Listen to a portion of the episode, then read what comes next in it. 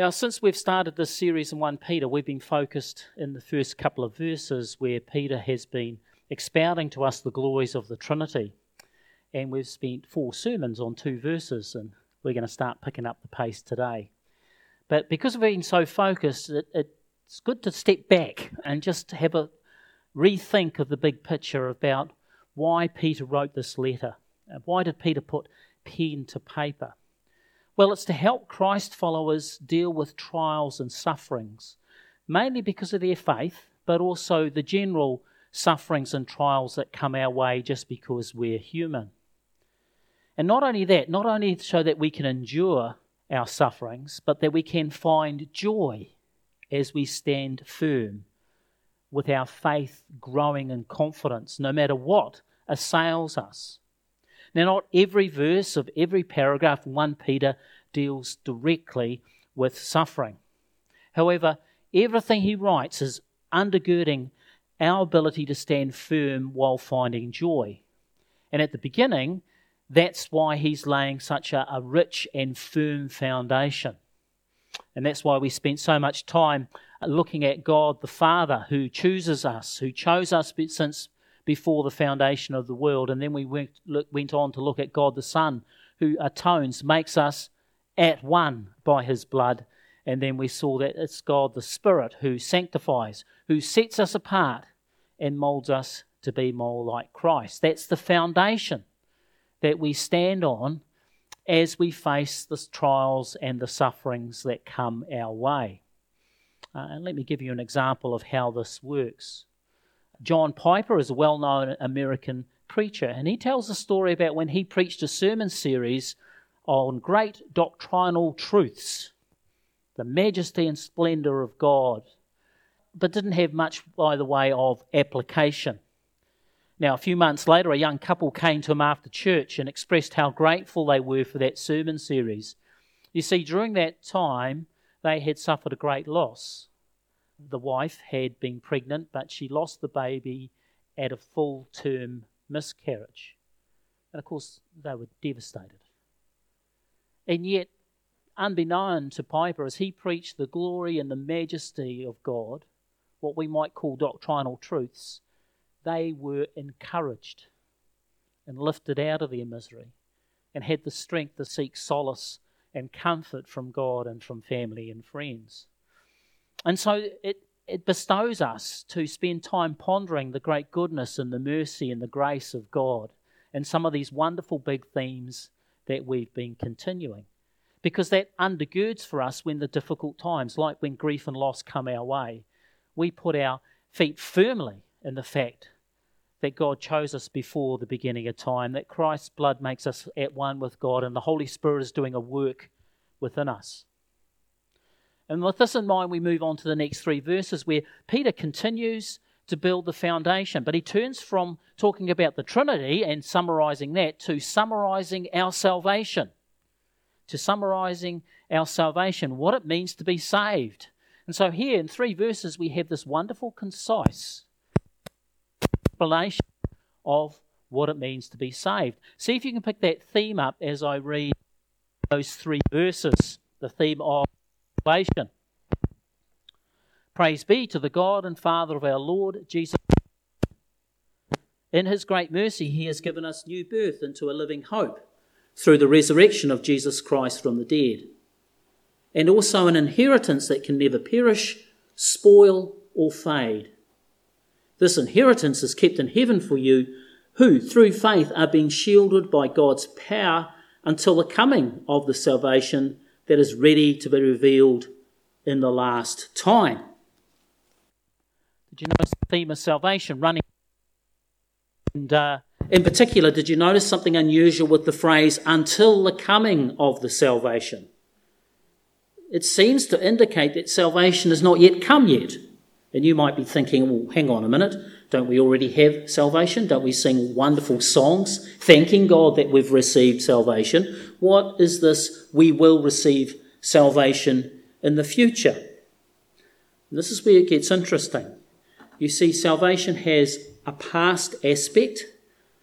Things happened at our conversion in the past. They have a present aspect. We're being saved in the here and now. but there's also a future aspect to our salvation. And that's going to be our focus this morning. We're going to look first at what happened in the past when we were saved. What do we already have locked and loaded? What about our present salvation? How are we receiving salvation today? We received salvation in the past, but the Bible says we are receiving salvation day by day and also our future salvation. Because the Bible tells us we will receive more when Jesus comes again. And so we're going to open up the passage in 1 Peter, those three verses in that context. So, first of all, our past salvation. What aspect of salvation do we have today? Let's look at verse 3. In his great mercy, God has given us new birth into a living hope through the resurrection of Jesus Christ from the dead. So, what does this tell us about salvation that we already have? It tells us two things. Tells us, first of all, that we are born again. And the second thing is it tells us that it's through the resurrection of Jesus Christ that we are born again. So, those are the two aspects we're going to look at born again, resurrection. Now, when it comes to being born again, we're not going to go into great detail today because at the end of chapter 1, Peter goes back to being born again and explains in more detail what that means. So we're going to do that then. One thing to make clear, though, about being born again uh, born again is something that happens to every Christian. All Christians are born again, there are no exceptions. Now, in the 70s, the phrase born again Christian started to be used. You might remember that time born again Christian. And, and why did that phrase become popular within the church and even sometimes outside the church? People used to use the phrase born again Christian. Well, it was a helpful challenge because back in the 60s and the 70s, a good number of people, a lot more than come to church today, they were attending. However, they were attending for all sorts of reasons. Some of them had grown up in the church and just continued. Other folk felt that if they came to church, that would please God and they'd get into heaven. So there was a whole bunch of misconceptions. And so by asking people whether they were born again Christian, it challenged them. Do you have a personal relationship with Jesus? And so in its time, that phrase was very helpful because it challenged people about are you just coming to church? Because that's not going to save you any more than going to McDonald's is going to make you a hamburger. It doesn't work, does it? It's the same with coming to church. That doesn't make you a Christian. A personal relationship with Jesus. However, what then sprung up around this phrase was it seemed like there were two types of Christians. There were Christians, and some were born again ones, and then a lot of others they weren't. And that's a very common misinterpretation. It's not like there's Christians and some are born again and some are not. Basically, this phrase is what linguistically is called a redundancy. Let me explain what that is. Uh, Tim Keller tells a story about a friend of his who was called Paul Little. And Paul Little used to joke that his name was a redundancy because Paul means little. So his name meant little, little and he found that quite amusing. It was a redundancy. And born again Christian is like that as well. Because if you're born again, you must be a Christian. If you're a Christian, you must be born again. now, we're going to explore that and open up. There's lots of questions that may come to mind about that, but if you ever look at the end of 1 Peter, you'll see that Peter opens that up, and we're going to come back to that.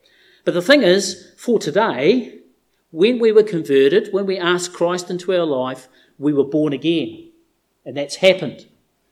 It happened in the past, it continues today, but it's something that we have. And this comes all through the resurrection of Jesus, through being resurrected. And that's the second thing we're going to look at today. He has given us new birth through the resurrection of Jesus Christ. And of course, this happened in the past as well. But how does the resurrection of Jesus uh, achieve our salvation? Well, to look at this, we're going to have a look at Colossians chapter 2, verse 13 and 14. Now, just before we do, in the Bible, the death of Christ on the cross and the resurrection are always linked. but they don't always mention both. So often uh, the Bible will talk about uh, the death of Christ on the cross and the resurrection is implied. In this case, we're talking about the resurrection of Christ, but the death is implied. They always go together, even if they're not explicitly mentioned. So, we'll go and turn to Colossians chapter 2, verse 13 to 14. And the question is how does the cross and resurrection lead to our salvation? Verse 13 God forgave us all our sins, having cancelled the written code with its regulations that was against us and stood opposed to us. He took it away, nailing it to the cross. So we are saved from slavery to sin. How are we forgiven? How are we saved? Well, according to Colossians 2, the written code, with all its regulations, that legal document, heavenly legal document, declaring we had all sinned, declaring that the wages of sin are death, this legal document, documentation has been taken away. It's been nailed to the cross. The judgment against us has been nailed to the cross. And when Christ was rose from the dead, those regulations, that code, stayed nailed to the cross and no longer count. Because of the resurrection, we are born again, but we are also saved from the penalty of sin. That's what happens right now. As I stand here by the grace of God saved, I am saved from the penalty of sin. Because that written code that is against every person has been nailed to the cross. And that has happened in the past. And every Christian is saved from the penalty of sin. So that's what we have in the here and now. That's what we have in the present tense. What about, oh, sorry, a past tense? That's what has happened in the past. Now we're going to explore what happens in the present. Because a, couple of verses on, in verse 9, uh, Peter says, You are receiving the salvation of your souls. Chapter 1, verse 9. You are receiving, present tense, today, the salvation of your souls. Again, in verses 3 and 5, there are two things that are highlighted when it comes to what we are receiving of our salvation today. We were born again by the resurrection of Christ, that's our salvation. Today, what are we receiving? Well, two things, and I've highlighted them up on the, on the board. You'll see that we are saved into a, a living hope, and we are shielded by God's power. So we'll open up those two things. What does a living hope mean that I have day by day? What does being shielded by God's power day by day mean? Well, let's first uh, look at hope. Now, the word used by the Bible for hope is used in a very different way than its common use in everyday life. In everyday life, hope is the optimistic future expectation that may or may not be based on evidence and may or may not happen. So, hope is optimistic about a future outcome, a future expectation. Let me give you a couple of examples how hope is used in the world. you and a friend might have an exam that's coming up, and your friend has studied hard, and your friend says, I hope I pass. This is optimistic and realistic, and it's based on evidence, isn't it? It's likely that that friend of yours will pass. It's not guaranteed, but that's an optimistic hope. However, I've done no study. I have slacked around, and I say to my friend, I hope I pass too. Is it optimistic? Yes. Is it based on evidence? No. And is there any guarantee? Certainly not. Now, those are both common ways that we use hope, don't we? We use hope sometimes, and there's a, you know, we, it's realistic, and sometimes we use hope and it's not realistic at all. Now, the Bible uses hope in a very different way than that. And it uses it like this. In the Bible, hope is the joyful expectation or the joyful anticipation of the goodness of God. And it's not necessarily based on evidence, it's based on faith. The joyful anticipation of the goodness of God. Biblical hope is a sure and steadfast knowledge that the God's, God's promises will come true. Biblical hope is not wishful thinking. It's optimistic, like the hope that we use every day. But instead of the, the outcome not being guaranteed in the Bible, when the Bible speaks of hope, the outcome is guaranteed. And of course, we have a living hope. Now, what's an example of living hope? Well, I'm going to give you an example of living hope that, uh, that I have. It's a bit of a uh, interesting example, but I think you'll get the point. Now, if you're an All Black supporter, the last 12 months have been pretty tough, haven't they? It's been hard work being an All Blacks supporter. The end of tour, end of year tour last year was horrible, and this year the All Blacks lost to Argentina and Ireland for the first time at home. So stress levels go through the roof when anyone turns on the TV to watch an All Black game. So you know what I've started to doing? I have started to record the delayed coverage and watch it only after I find the result. Now,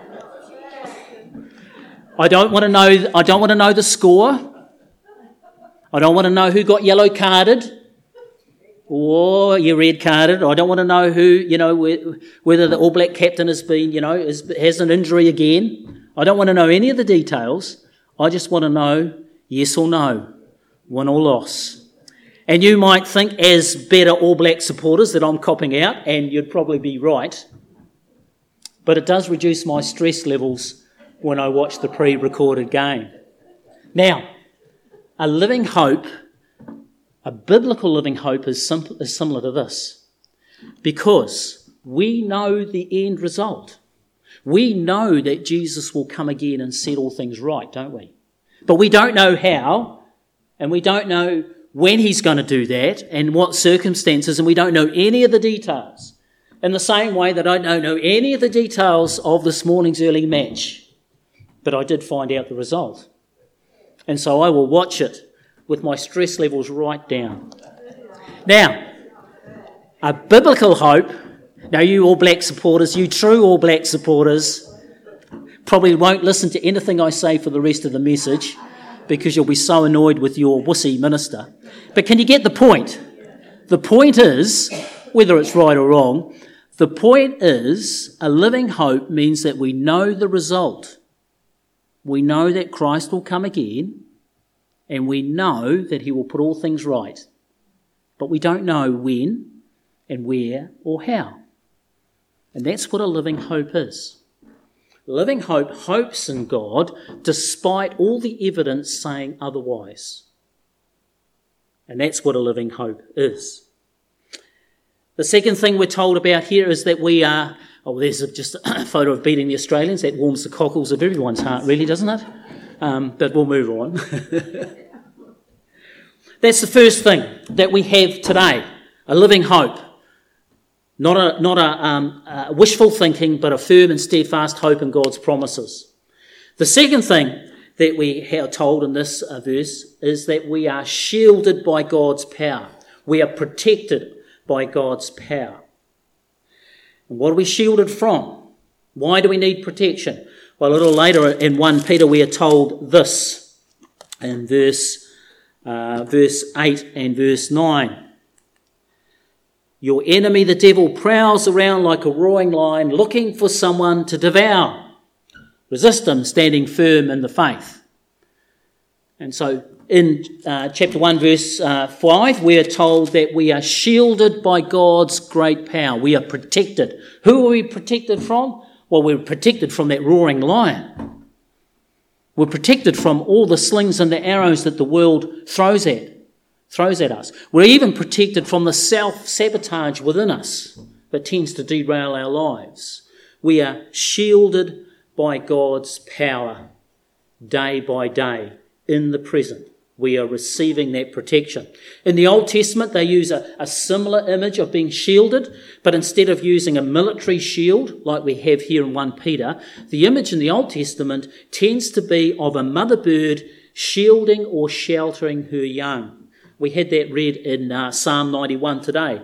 God will cover you with his feathers, and under his wing, under his wings, you will find refuge. Psalm 91 4. Wonderful passage, isn't it?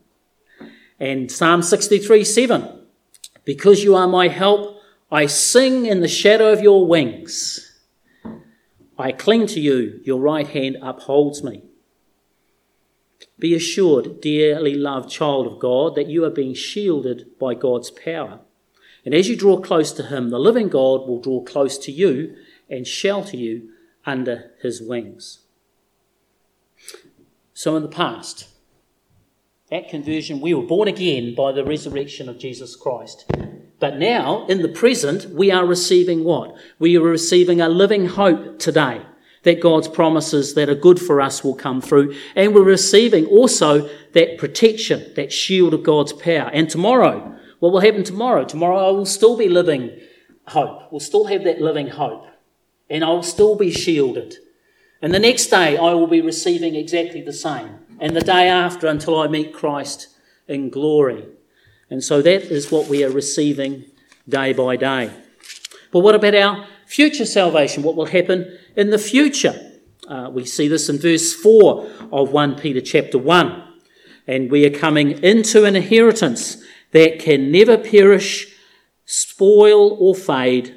This inheritance is kept in heaven for you. And so our future inheritance or future salvation is all about inheritance what is being stored up even now for us when we get to heaven. Now, many of us maybe um, have received an inheritance in the past where one generation has blessed another and passed on an inheritance. Yet, no matter what inheritance you may have received or may receive in the future, will be nothing compared to the inheritance that you and I receive as a daughter or son of the living God. And these treasures, this inheritance, is stored up for us where they will not perish, spoil, or fade. You see, in this life, in this life, time destroys most hopes. They fade and they die. But the passing of time only makes our hope in Christ more glorious, more wonderful, more sure. Peter writes this in 1 Peter chapter 5, verse 4. and when the chief shepherd appears, you will receive the crown of glory that will never fade away. Who's the chief shepherd? It's Jesus Christ, isn't it? When he returns again, we will receive the crown of glory that will never fade away. So we'll receive this inheritance of which a crown a royal crown will be a symbol of all the inheritance that we receive. And then, with great joy, we will fall on our knees and cast that crown before the great shepherd as we worship and adore him. And we will be then saved from the presence of sin. We're saved from the presence of sin. You see, in the past, when we were born again, we were saved from the penalty of sin. Day by day, we've been saved by the power of sin, and soon we will be saved from the presence of sin. And much more can be said about our salvation. And Peter will, as he goes through his letter, he will open up more and more of the treasures that we have in Christ because we are saved. Remember, he's laying a foundation. And in these three verses, he has summed up what it means to be saved and the, as the letter develops, he will open up and expand more on those. So as we come to the communion table, what have we learned this morning? What have we looked at? Well, we looked at three things. We've been saved from the penalty of sin because Christ rose again. Because that written code that was against us was nailed to the cross and stayed dead and buried with him. When Christ rose from the dead, we were set free. And when we ask Christ into our life, we are born again. Uh, some people will tell you the date when that happened, and it was a tremendous experience. And others will say, well, I can't quite remember when it happened, but it happened. And that's fine. We're born again, saved from the penalty of sin. Second thing we've looked at is that we have a living hope and we are shielded day by day by God's power. And so we are saved by, from the power of sin. We are saved from the power of sin because God's power of protection is greater. And finally, we looked at the future. We will be saved from God's, we will be saved from the presence of sin. Christ will return and sin's hold on us will be 100% broken, defeated, and banished from the presence of God and from the presence of us. And we will receive that inheritance secure that will never perish, spoil, or fade. And this is the sure and steadfast and living hope that we have as we approach the communion table. And as we do, we know none of us are worthy. We know none of us are deserving. However, we come to communion confident that we were chosen by God before the foundation of the world, that we are being changed, set apart by the Holy Spirit to be more like Christ. And as we take the bread and the cup, Christ's blood makes us at one with our Heavenly Father. Let's pray.